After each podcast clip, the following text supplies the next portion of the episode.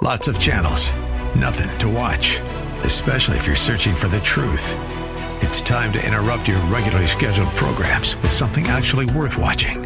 Salem News Channel. Straightforward, unfiltered, with in depth insight and analysis from the greatest collection of conservative minds like Hugh Hewitt, Mike Gallagher, Sebastian Gorka, and more. Find truth. Watch 24 7 on snc.tv and on Local Now, Channel 525. Welcome to The Advocate with your host, Nick Phillips. And now, here's your host, Nick Phillips. Good evening, Cleveland. Nick Phillips with you with another edition of The Advocate. Thank you so much for joining us this Sunday evening. Uh, now that we're into daylight savings time and it's spring, why are we having 20 degree temperatures and snow? I don't know. But it's a good night to uh, get a good night's sleep in a nice, warm, cozy house and listen to The Advocate.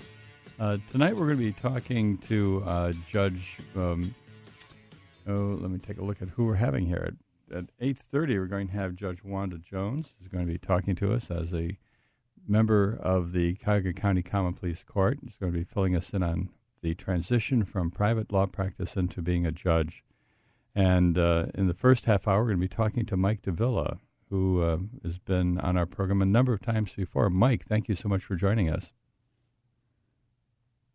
Thanks, Nick. It's great to be with you this evening. Yes, sir. Yes, we we've been uh, on on and off uh, for years together here. As you went through the state legislature and went to Washington and uh, served in the Navy, you have a whole lot of things going on. For for those people listening tonight who don't know who Mike Dovilla is, tell us a little bit about yourself, and uh, we'll we'll start with your your new company that you have because uh, it's based upon all of your experiences in the military and in the government as an elected official as well as working uh, in Washington? Sure. Well, I'm a, Cleveland native, grew up here in Berea, and have spent most of my career in or around government or the military, and have had some stints in and out of the private sector with my own company as well. Uh, but I was honored to be able to serve in the State House of Representatives from 2011 to 2016 in the southwestern suburbs of Cuyahoga County, and uh, then most recently was just back down in Washington, D.C. Uh, for a second stint at the U.S. Office of Personnel Management. We can talk a little bit about that. But um, I've organized a new company here recently that's focused on uh, human resources and leadership development.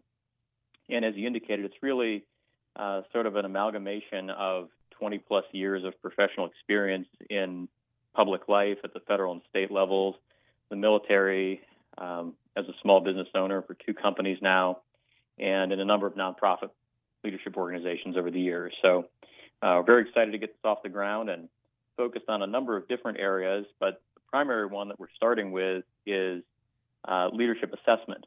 So, we're offering um, DISC and motivators assessments to different folks, whether uh, in a human resource type sense or even just for individual uh, growth and development. And some of the follow on services that come out of that are related to, to coaching and strategic planning and and we're really offering this at a number of different levels, everyone from the Gen Z generation that's uh, in college and just hitting the workforce right now, through the millennials and, and Gen Xers uh, who are, are, in the workforce as well. It's an interesting time in American history. It's actually the first time ever that we have five different generations that are working in the workplace at the same time. So we've got uh, folks who are still hanging around from around World War II, and then of course boomers X, Y, and Z. So it makes for a lot of um, interesting dynamics and challenges that folks run into a lot of times in the workplace, uh, not to mention just around the community. And so our, our company is trying to help other companies and organizations find ways to navigate the different types of personalities and different types of behavior that sort of accrue to the various generations that are all working together now for the first time. Now, the uh, the businesses that you would be attracting, do you attract businesses or individuals or groups of people who are, are going off into uh, either the public sector or the nonprofit sector, or, or where do you see your business attracting most of its business? Yeah, so it's it's really all of the above, but the main areas that we're targeting right now are uh, kind of small to mid cap companies, and then additionally, as an adjunct to human resource departments for larger companies around greater Cleveland and, and northern Ohio. So it really can apply in the corporate sector across the board. And then we're also starting to do a number of one on one type of assessments and services just with folks who have a growth mentality who are looking to kind of jumpstart either uh, from the beginning of their career or to move to the next level if they're into their career already.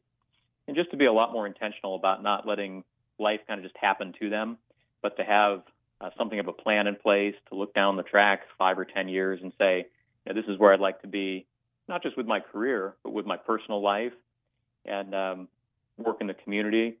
So it's it's really a whole person concept for those who are oriented toward being a better person um, down the track than they are today. Well, what's most interesting to me tonight in talking to you about your experiences that have basically set you up to do this business and share your experiences with uh, other people in a constructive way. Uh, you had, like, unlike most people here in Northern Ohio, uh, you have uh, served in uh, Washington in two separate presidential appointment jobs. Uh, could you tell us a little little bit about those and when those occurred? I can. So I sort of ended up backing into working on public personnel management at OPM, the U.S. Office of Personnel Management, through an experience that I had on Capitol Hill from uh, 2001 to 2003 with Senator George Voinovich, who at the time was the chairman of the Oversight of Government Management Subcommittee. And we had oversight of the entire federal workforce. And after his service as mayor of Cleveland and governor of Ohio, he was very interested in going to Washington. And in addition to working on the other policy issues that he was focused on, wanted to try to get the federal workforce to be um, really modernized and reformed for that, that point in history, and to get labor and management to work more effectively together. And so we took some time working on that whole set of issues and and worked through some legislation reforming the civil service for the first time since the late 1970s.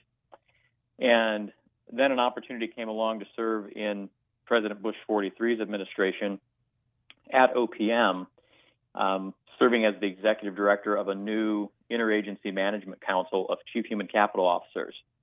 So this was the early 2000s, and um, through much of the 1990s, government at the federal level sort of began to move into where the corporate space had been with C-level executives. So they established chief financial officers, chief information officers, chief acquisition officers, and Senator Voinovich said, well, you've, you've covered a lot of the functional areas, but you forgot the most important one, and that's people. It's people that compose the government, and it's people that do all those different functions uh, that we've just mentioned, as well as all the other things the government does. And so we need a chief human capital officer at the cabinet departments and agencies to really focus on the people side of the business, and then a council to sort of organize thought leaders around the different types of issues. And so my job in the OPM director's office at that time for uh, a lady named Kay Coles James, who was the OPM director, was to get that council established. I was the first executive director. Um, we put a Chief Human Capital Officers Academy in place to serve as a location to exchange best practices between agencies and departments. And it was just a really exciting time for the federal workforce. So that was my first stint. And then uh, I came back home in 2006, and in the interim, did a bunch of the other things that I mentioned: the service in the legislature, had a deployment over to Iraq for a year, um, started a government relations company, and I departed the legislature at the end of 2016. Went back to my other work on the outside, and the phone rang um, a little over a year ago from the incoming nominee to be the director of OPM, who was a former colleague of mine the first time that we worked there. And he said, I, I really need you to come to Washington and um, serve on this team once again. And would you be willing to serve as the chief of staff? And that's the number three ranking official in the agency after the director and the deputy director that are both Senate confirmed positions. And it was just a, a tremendous opportunity that I could not say no to. So well, the, the chief of the, and, the chief of staff uh, of the uh, OPM is that similar to the White House chief of staff or chief of staff anywhere, where you're basically the traffic manager and make sure everything is happening that needs to happen. Yeah, that's exactly right, Nick. And it's um, it's a sizable agency. The agency itself has oversight of the federal workforce, which is 2.1 million employees. So it's the largest organization in the world other than Walmart, which is about 2 million employees. And so that's the, the overall enterprise. The agency itself has about 6,300 employees. It's a $2 billion annual operating budget, including a sizable revolving fund that has what are known as no year dollars. So it's dollars that can roll over from fiscal year to fiscal year that the agency manages, um, really to provide HR services to other agencies of government. And then ultimately, almost a trillion dollars in trust fund assets that are uh, the, the pension and health care items uh, for, for former federal employees. So not a small enterprise at all. Well, we're talking to Mike Dovilla, who is former uh, state representative here in Ohio and also served in Washington under two presidents. And we're going to come back after these words to talk to Mike about his experience as a presidential appointee um, under uh, President Bush, uh, Bush 43, and also under President Trump and find out what that was all about and what it was like. So don't go away. You're listening to Nick Phillips here on WHK, The Advocate. We'll be right back. Don't go away.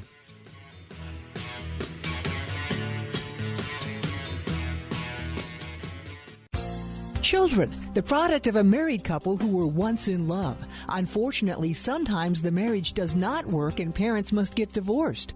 This is traumatic for the children as well as for the adults. The law firm of Phillips and Millie offers advice and representation in family law matters. Remember, your children are entitled to the utmost consideration when mom and dad have to part. Phillips and Millie, your local law firm on the west side of Middleburg Heights. Telephone 440-243-2800. Hi, I'm Pat Lamb. Select Insurance Services is a family run business and your personal shopper for auto, home, and business insurance. Plus, I'm Dave Ramsey's endorsed local provider. I think you'll agree. Insurance is confusing, but at the same time, it's very important to your financial security. We believe insurance should be secured through a professional. Why? Because one wrong click in the do it yourself plan could cost you everything. Our approach stands out because we ask the right questions, listen to your personal situation, and share our knowledge to close potential coverage gaps. This is an experience a do it yourself plan can't provide. Did you know there could be a coverage gap when you drive someone else's car? So call us today, 440 237 8555, or check us out at selectinsservice.com. 440 237 8555 or selectinsservice.com. Hi, this is Nick Phillips, host of The Advocate. Pat Lamb and Select Insurance have been my insurance agents for years. Wonderful to work with and never a hassle. Call Pat Lamb at Select Insurance for your insurance needs. You've earned the opportunity to enjoy a leisurely lunch as you sail down a European river, enjoying spectacular views and the finest cuisine Portugal has to offer. Even better, you'll move on to Spain and experience the rich heritage of this country. Explore the early influences of ancient Rome. And since this is a culinary tour, see if their food can surpass the bar that the Portuguese have set for you. And yet, your adventure has not ended, as you will travel to the land of poets, the Emerald Isle you will see why Johnny Cash sang about Ireland's 40 Shades of Green. More than a tour, an experience worthy of any bucket list. Check out your itinerary on Facebook, Culinary Tour with Jerry Quinn, or go to ChristianExpedition.com. A five star experience at a three star price. More than just a dentist, Dr. Carl Hegyi provides dental treatments for occlusions, TMJ problems, and for aesthetic rehabilitation. In dental practice for over 30 years, Dr. Hegyi has provided state of the art dental treatment for all of his patients. Dr. Carl Hegyi is skilled at treating and resolving complicated dental problems. Located across from the North Royalton High School, call Dr. Hegyi's office for an appointment or visit his website at drhegyi.com. That's Dr. Carl Hegyi, H E G Y I at 440-237-3338 for the very best in dental care. You didn't plan it this way. You spent your entire life being careful protecting your body and staying healthy. When the carelessness of another changes your life forever, you need to know what's expected of you to prove your claim. You further have been changed forever. No, it's up to you to make your case. The lawyers at Phillips and Millie together have over 80 years of experience. If you have a case or think you may, call the law firm of Phillips and Millie at 440-243-2800.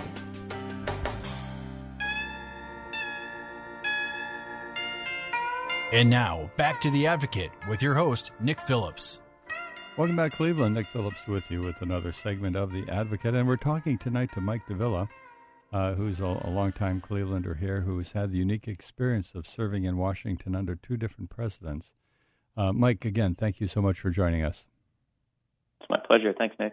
You know, um, when I mention a presidential appointment, that is a very rare thing. Most of us aren't employed by the President of the United States. What goes into being appointed uh, by the president and having a, a, presidential appointment is, say, opposed to a, a civil service job or, or some other type of employment in Washington?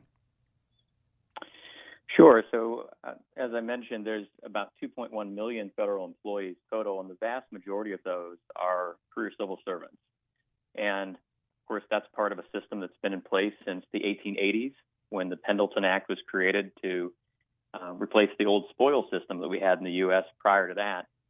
Um, folks might recall from their, their history that people would often line up in the White House back in the old days. They used to drive President Lincoln and, and others around that time period crazy trying to um, figure out where to put all these job seekers who were coming through, many of whom were, were not qualified for their positions, but were just looking for something in return for um, political support that they had offered in a campaign.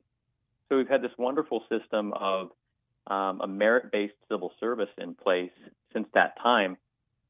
There are, however, still a small number of people, several thousand, and again, out of 2.1 million, that's not a lot, that are appointees of a given administration. And that process is run through an office at the White House called the Office of Presidential Personnel. And that's the entity within the White House that does the vetting of everyone from cabinet secretaries to administrative assistants um, who, who, might be rather junior in grade um, that serve in various uh, administrations that, of course, can change every four or eight years. And so that's the process that I've been through on a couple of occasions now. And um, it's not easy or straightforward, but it's it's a process that every administration has in place in order to make sure that the people who are there are going to advance the agenda of that administration and uh, try to get those policies across the finish line. I assume there's a face-to-face meeting with somebody from the administration, and uh, where does that occur? Does it occur in the White House, the Executive Office Building, or in some office building somewhere else in Washington, or by telephone? So often by phone for um, for positions at the level that we're talking about. Certainly for Senate confirmed, um, there's a much higher bar on that, and um, you know, that involves a lot of additional background checks and financial disclosures and all those sorts of things at the White House before a nominee would go before the Senate. And then the whole process begins anew up there. And of course, there are public hearings, and the nomination has to be reported out and sent to the floor. And one of the things we're finding right now is that that, that process is not going very smoothly at all in this administration for a number of reasons. At um, frankly, at both ends of Pennsylvania Avenue, in, in some cases, nominees aren't being put forward by this administration, and in other cases they are, and they're being held up for political reasons in the Senate. And really, the American people are the folks who lose when that's the case. Um, and just as a, a, recent example that popped up last week, um, the FAA administrator, which is uh, obviously a pretty important safety position mm-hmm. within the construct of the federal government, there has not even been a nominee who's been, been put forward by this administration for that role. So, um, what, what's so the it's, reason? What's the reason for that? Who's, drop, who's dropping the um, ball? Yeah, hard to say. They, this this team is definitely operating with a smaller group throughout the administration and throughout the White House than anything I've seen over the years that I've been in and out of Washington, and either as an observer or uh, a member of, of another administration. And so it's not clear if there's an effort here to just have acting people in place for a while, which generally means that a, a senior career person in the agency will step up and fill that gap.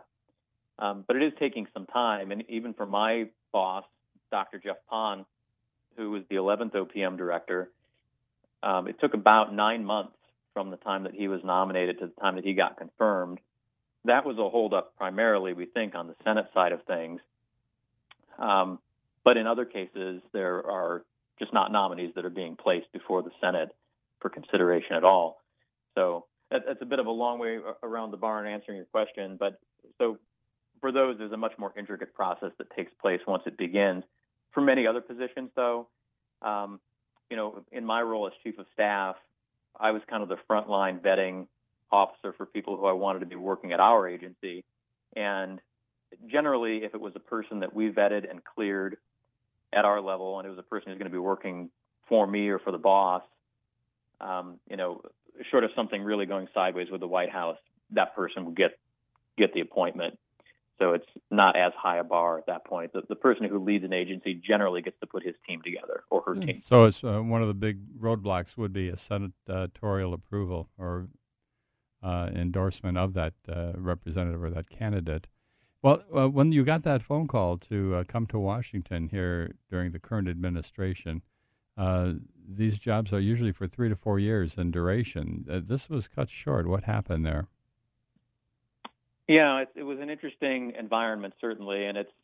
I don't think I'm talking out of school at all to indicate that it's um, it's certainly a, a different type of approach that this administration seems to have, and um, our team went in, uh, the director and I, and the folks that we put together with uh, what we thought was an effort that was aligned with a what needed to be done at this point in uh, the history of the republic, and b something that we thought was in alignment with where um, the White House and the administration generally would be. It's been 40 years, 41 now, since the passage of the Civil Service Reform Act of 1978, and there are a lot of things that need to be done to bring the civil service into our modern time, basically for the 21st century. So we had a legislative effort um, put together to get that done, as well as two other big areas trying to digitize all of our federal employee data. OPM was um, the victim of a security breach back in 2015 under the Obama administration, whereby about 22 million current and former federal employees, myself included, had our uh, data exposed to, um, well, just places that it shouldn't be, we'll say. And um, as a result of that, really putting the agency back on its heels, we went in with a real effort to try to get our arms wrapped around from cradle to grave, from the time that a person is a, an, a, uh, a recruit or a candidate for a position. This is on the civil service side, mm-hmm. all the way until they're drawing a pension um, to make sure that their data is secure. And then lastly, just celebrating the federal workforce. There's a role that OPM has as the central HR agency in government to um, celebrate and um, I think really recognize what our federal workforce does. So that was our effort.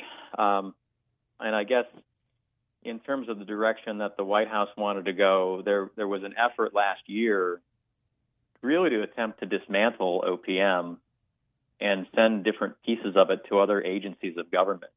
And the director and I had some serious concerns about the constitutionality of that.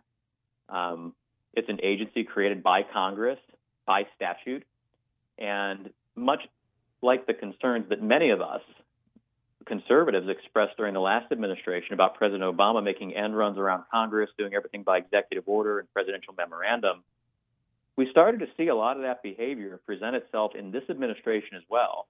How, how so? And well, by trying to dissolve a federal agency without going to Congress to say we'd like to make these changes. Mm-hmm, mm-hmm.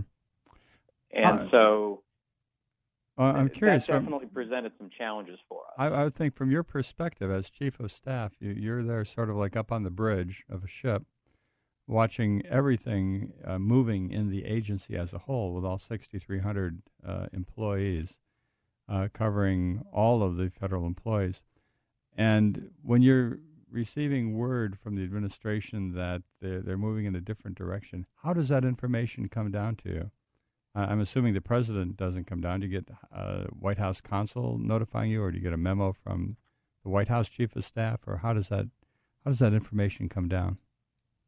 So in this case, there's there's an interesting relationship that exists with the other two management agencies in the federal government, the Office of Management and Budget and the General Services Administration, and those are really the three that comprise um, central management. Here in Ohio, we would call it the Department of Administrative Services. We have it all under a single agency. Mm-hmm. And there's been talk over a number of years about consolidating those various functions into one agency at the federal level. And that was certainly something that the director and I um, were willing to entertain from the very beginning. But it was our thought that that had to be done through congressional action. Right. And in this case, that word was really coming down from OMB that they had a different approach that they wanted to take on it, using the imprimatur of the White House supposedly to try to get that work done. Well, that got you real close to the the, the ultimate power in the country and, and watching the politics move back and forth. Uh, and are you looking forward to ever going back to Washington again?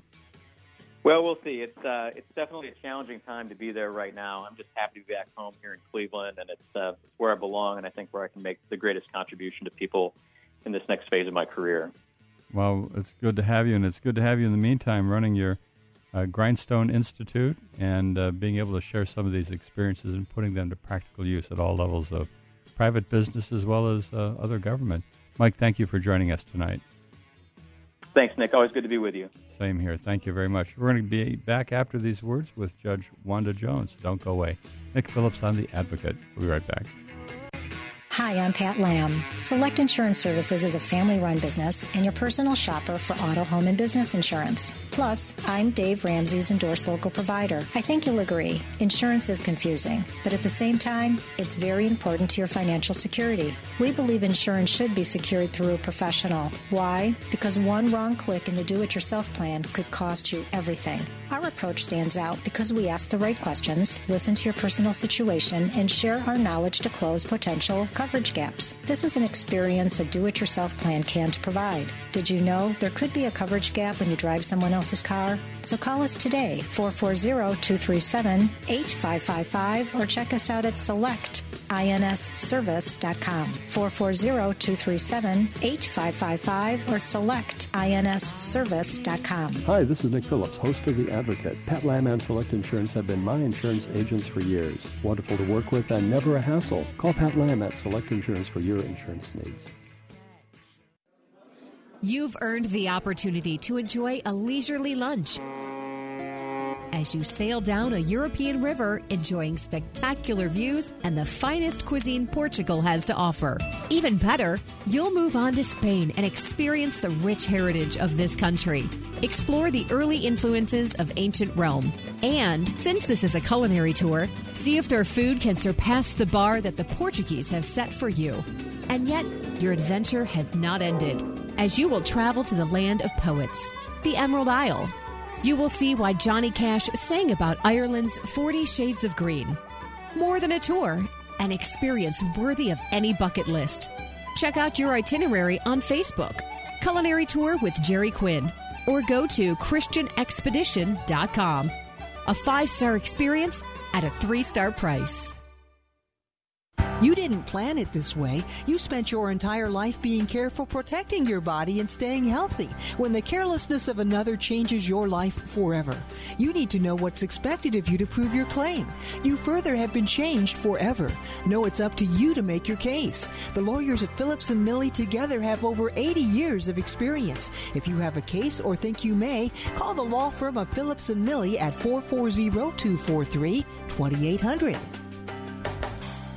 More than just a dentist, Dr. Carl Hegyi provides dental treatments for occlusions, TMJ problems, and for aesthetic rehabilitation. In dental practice for over 30 years, Dr. Hegyi has provided state of the art dental treatment for all of his patients. Dr. Carl Hegyi is skilled at treating and resolving complicated dental problems. Located across from the North Royalton High School, call Dr. Hegyi's office for an appointment or visit his website at drhegyi.com. That's Dr. Carl Hegyi, H E G Y I at 440-237-3338 for the very best in dental care. Welcome back, Cleveland. Nick Phillips with you with another segment of The Advocate. Uh, and in the next two segments, we're going to be talking about the Cuyahoga County Common Pleas Court and, and what it's like to become a judge on that court. If you've ever been in that court, you know that the judges have a lot of statutory power and uh, what it's like to become a judge is what we're going to talk about tonight. We're talking about Judge uh, Wanda Jones. Judge Jones, thank you for joining me. You're quite welcome. Thank you for asking me to be here. Well, my, my pleasure, and congratulations on being appointed to the court. Uh, how long have you been on the court now?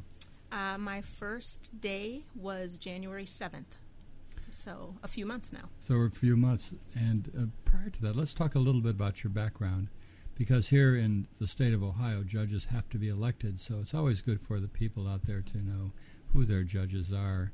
And you're Wanda C. Jones, and you've been a practicing attorney for how long?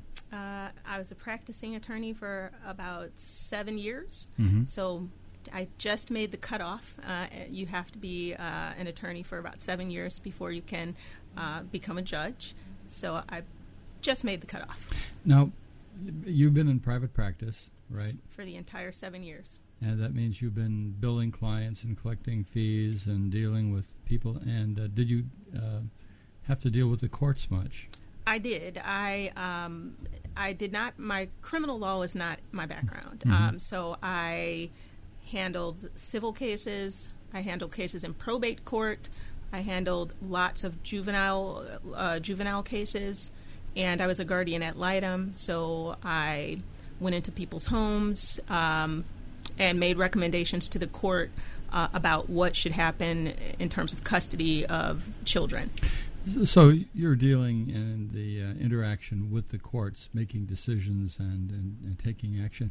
What uh, led you to decide to get involved in being a judge?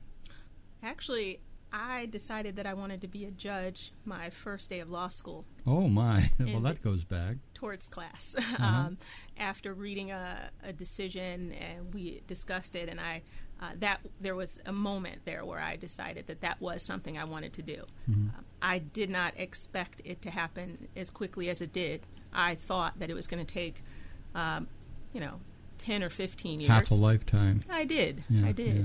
So um, the stars aligned, and here I am. Well, now that um, you're a judge, and uh, here in Ohio, the Common Pleas Court is the basic court for resolving all criminal and civil matters. It's the trial court we have. And uh, with with being there, first off, uh, emotionally, how do you feel about stepping from one side to the other? I mean, you you've assumed a lot of responsibility and a lot of authority.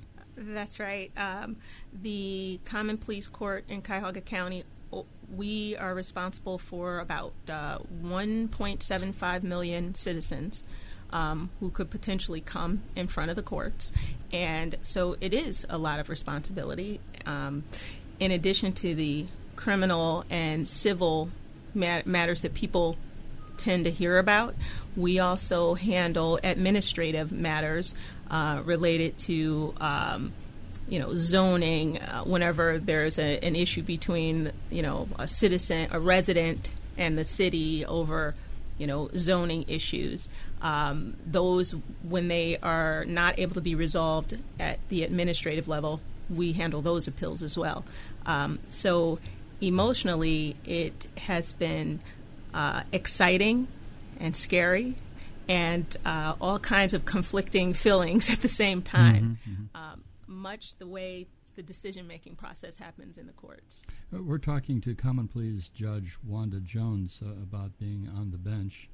And uh, as as you come onto the bench, stepping out of the civilian world, so to speak, into the judicial world, um, how how do you get trained to be a judge? Do they have special courses or something you, you're going to have to go to, or you went to, or how do they Well, what's hit the interesting? ground running? I bet. I did hit the ground running, but what's interesting about it is there are two ways that you can become a judge in Cuyahoga County Mhm. either by election or by appointment um, from the governor.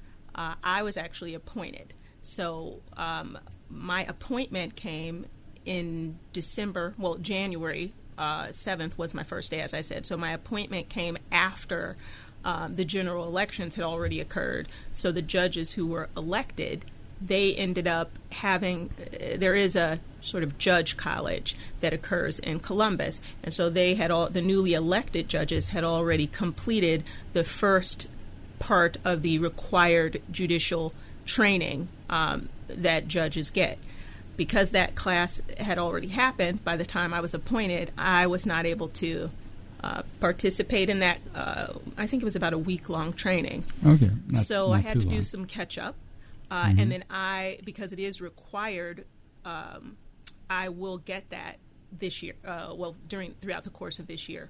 So there's a capital uh, case training that'll be in May, and then um, the required new ju- new judges training occurs um, two times per year. So I will get both of those throughout this this year.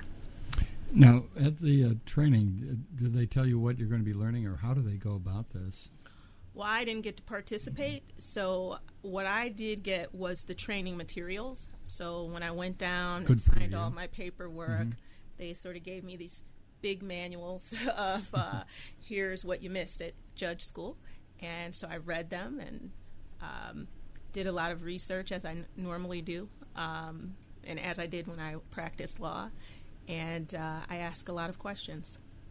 Now, uh, when you stepped uh, into the uh, position, uh, how many cases were on the docket already? The docket doesn't stop because you're new. That's right. What happened? How many uh, cases did you have? what happened was my first day of work, I had uh, some cases that were set for trial, um, and I had a lot of cases that. Um,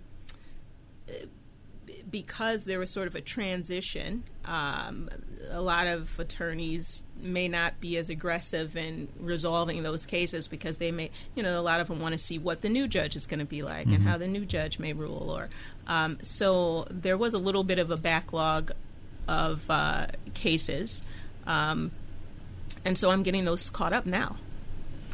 Did you? I always ask about uh, criminal cases and capital cases. Do you have any capital cases on your docket? I do not. Lucky, lucky. Yeah. uh, the capital training, sim- the capital case training does not occur until, Until May. So I'm going to knock on wood and hope that I don't get any between now and May. Well, what I asked uh, some judges in the past would be, what is it like when you have your first death penalty case?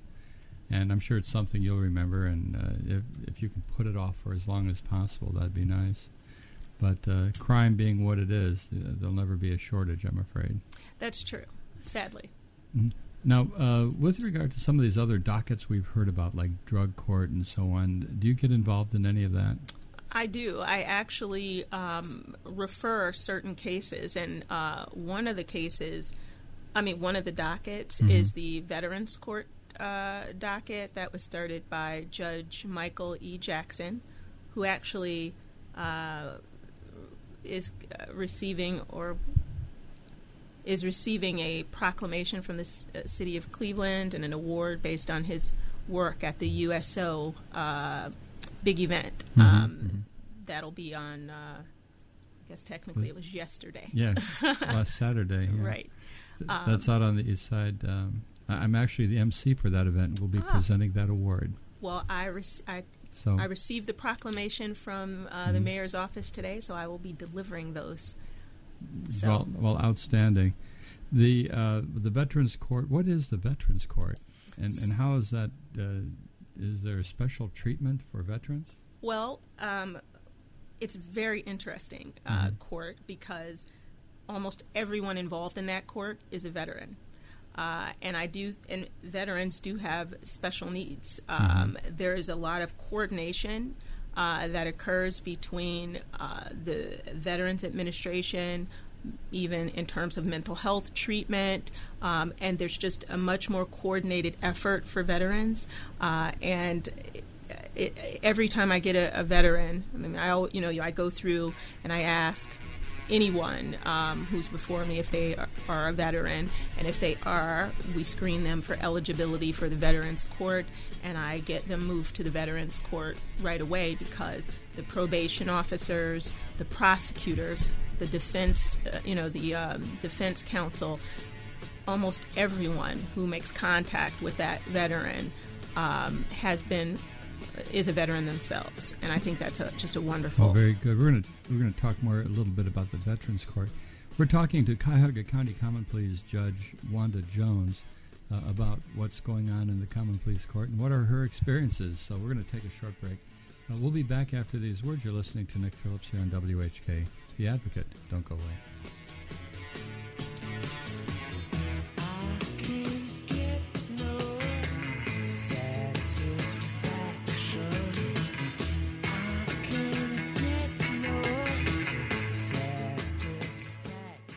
More than just a dentist, Dr. Carl Hegyi provides dental treatments for occlusions, TMJ problems, and for aesthetic rehabilitation. In dental practice for over 30 years, Dr. Hegyi has provided state of the art dental treatment for all of his patients. Dr. Carl Hegyi is skilled at treating and resolving complicated dental problems. Located across from the North Royalton High School, call Dr. Hegyi's office for an appointment or visit his website at drhegyi.com. That's Dr. Carl Hegyi, H E G Y I at 440-237-3338 for the very best in dental care.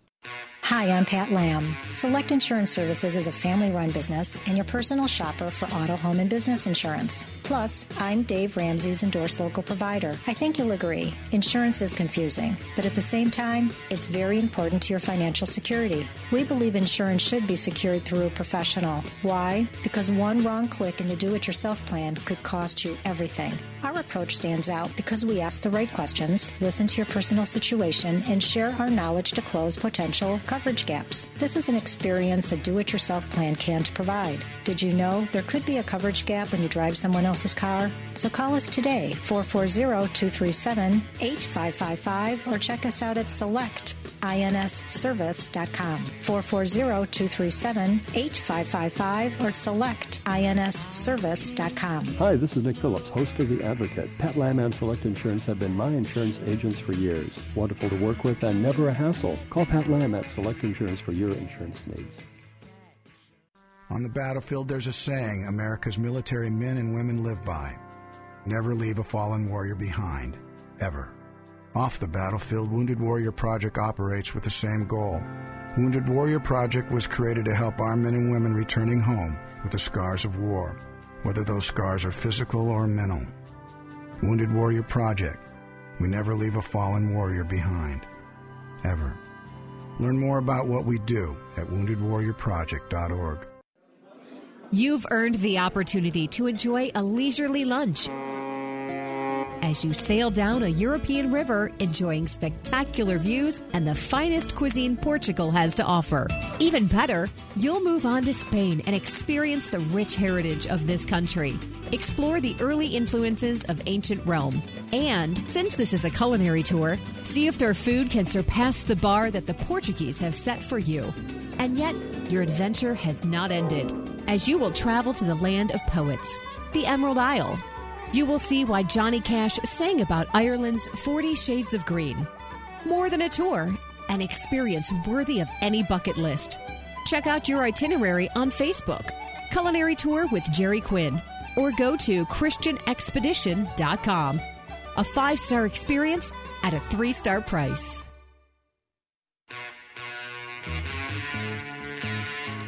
Welcome back, Cleveland. Nick Phillips with you for our final segment of The Advocate for tonight. Thank you so much for joining us. And with me tonight, we have Judge Wanda Jones, a, a new judge on the Cuyahoga County Common Pleas Court bench. Judge Jones, thank you again for joining us. You are welcome. And thank you for sharing your impressions of the court.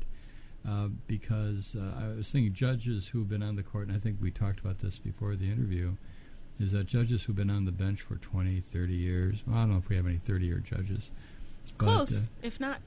With a long time on the bench, they, they may feel uh, like it's another day at the office. Uh, but as you're there looking at it through your eyes, what, what are some of the most um, interesting things you, you found that uh, that you want to tell us about that are remarkable? Uh, well, I would say um, I don't know if I would use the term remarkable, but um, I, because I'm able to look at things from a fresh perspective. Um, I'm able to see things that maybe don't really make sense. And so I can see room for improvement or room to ask questions and make you know, um, ask why something's being done a certain way. And one of those, um, one example, which has really been bothering me, and I've really been thinking a lot mm-hmm. about how to improve, mm-hmm. um, is um, restitution. Um, what I'm finding is victims are when there is a restitution order for victims, and maybe a defendant is put on probation mm-hmm. uh, for a period of time, and, and we're talking about criminal law here. Criminal law, mm-hmm. yes, and they're ordered to pay restitution. Um, if they don't pay that restitution, you know, the end of probation comes, and maybe it hasn't been paid, and then what happens? That def- that uh, victim agreed to this defendant not having jail time or prison time because they were going to be made whole through restitution.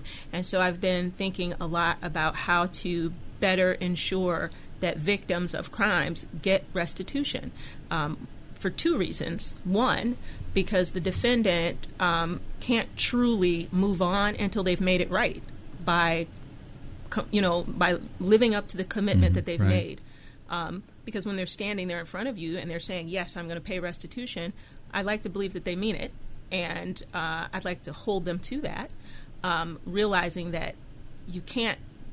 we're not a you know a debtor's prison country, um, so there's a balance there, and mm-hmm. so I've been really thinking a lot about how to find that balance. Well, what have you come up with? How how do you act as sort of like a collection agency for the victims? Well, we, is there resources in the court for that? No, there aren't. Um, but you know, I do have a background in finance and banking, oh, and I did convenient. for right. so of course, the dollars and cents make a you know it's a big deal. Um, especially for victims of crime. Uh, and uh, so the first thing I've done is I have gotten a list of all of the defendants on my docket who owe money uh, and owe restitution. And I'm able to look at that and determine based on their last payments if they're actually making a good faith effort to, to make those payments and to make that restitution. And then uh, I'm thinking about scheduling uh, a meeting with the probation officers to have a discussion about what's going on with those cases and just giving them a little bit more attention. Um, uh, to, to make sure that the defendant knows that they are expected to live up to their commitments. Well, that's part of the whole package, so that shouldn't be any surprise to the actual defendants that's uh, right. are in the system, and uh, that would be nice for the victims. We we here at our office uh, many times represent victims, and we see how the trauma of a crime is is so uh, monumental in their lives. It's so life changing. Uh, to be able to get them back that restitution for what kind of monetary losses they may. That's suffered. right. But uh, have, have you been involved? Well, you've been in there a number of months now. So you've been sentencing people. I have. And uh, how how is that stepping into the role now of having the power to sentence people? Are, are there any concerns you have when you look at people, or you, you, have the probation reports and the recommendations and so on, and the pre-sentence investigations, mm-hmm. um, which are very helpful in helping paint a picture of uh, this person who is standing in front of you. And I always just keep the principles of sentencing in mind uh, as I'm walking through everything. Um, so I may have a, a sort of a, a, ballpark idea of what I'd like to do, mm-hmm. but I keep an open mind and I don't commit to anything until I have heard everything from the state and the defendant, and and then I make a decision.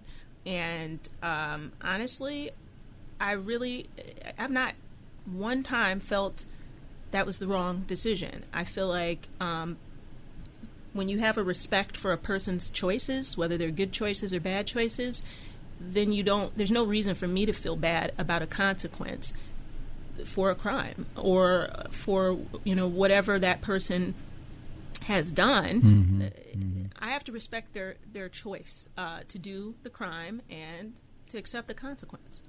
So I haven't felt right. any uh, negative feelings about. Have Have you ever seen a case uh, yet where you have a defense attorney and the defendant uh, standing before you for sentencing, and um, contrary to the lawyer's recommendations, the defendant just goes off the deep end and starts denying responsibility and blaming the victim and I have had that actually. I have had that. Why in the world would someone do that? But in any event, how do you react to that? Uh, well, um, I have six children, mm-hmm. uh, oh and so I'm used to that. Mm-hmm. uh, and I treat it the same way that I would. I, you know, I listen to people. I ask questions, and those and, and the questions I ask, depending on the excuse, really bring that defendant back to reality most of the time when I ask a question that contradicts what they're saying. Um, for example, you know, I, there was a uh, once where a person said that uh, the probation officer suggested that they use marijuana rather than pain medication prescribed by a doctor. So I did what most people would do. I gave them, you know, gave this person the mom look like, mm. Are you really going to stick with that story? are you really going to stick with that? And, um, you know, he started squirming. He looked down, and, I asked some qu- some follow up questions, and then he acknowledged that that really wasn't the case. Oh well, he finally came clean. Yes. Basically, well, that good for that person. Mm-hmm. Uh, we're talking to Common Pleas Judge Wanda Jones uh, about being on the bench, and uh, we have about uh, a minute and a half here to go. Um, lawyers, uh, the judges have to handle lawyers uh, who come in, and many cases are resolved and settled. Um, how are you finding that that to be the case? well, my I, I, had a lot of experience with divorces. Mm-hmm. I did do practice domestic relations law, so it's um, I guess it's a skill that you develop to be able to get to the bottom of what the fight's really about. So sometimes I do find that it's the attorneys who have some personal issue with each other, and it has nothing to do with the underlying case that they're there for. And um, of course, I would never, you know, point that out in front of you know clients. Mm-hmm, um, mm-hmm. So sometimes I will have the attorneys come back in chambers, and I will say, "This appears to be about this," and correct me if I'm wrong. And then we can sort of get to what it's really about, and and then I send them back to see if they can work things out. Well, I know as a practicing lawyer, it's always tough to make sure you remind yourself to be civil because civility is what people need the lawyers for. That's right. And even though the litigants might be going, you know, sort of tooth and nail and hating each other, the the lawyers have to tone it down when they get to the judge part. So you're you're That's finding right. finding that a, an interesting uh, thing to do. Well, I think I set the tone for that, and, and my demeanor um, and the way that I talk to mm-hmm. the defendant, the plaintiff, the um, and the attorneys sets the tone for professionalism and civility. Well, let's hope that uh, the younger, the middle aged, and the older lawyers are all civil. Uh, that's what we need in the courts. Uh, we've been talking to uh, Cuyahoga County Common Pleas Judge Wanda Jones. Thank you for joining us tonight. You're welcome. Thank you for the invite. My my pleasure, and sharing with us your your impressions of getting onto the bench. We're going to have to have, have you on next year to see what it's like a year after. I'd love that. And see how you feel. See if you have any additional stories to tell us. But uh, but with that, uh, I hope you enjoyed the judicial work, and it's sort of totally different than being a practicing attorney out here like the rest of us lawyers are. Thank you so very much. Thank you. Thank you. And that's it for tonight. Thank you for joining us. We'll be back next week, same time, same station. So between now and then, have a great uh, week. Good night. And I sat and watched the Zanzibar sunset, sat and drank my fresh mint tea, with nothing to do until morning.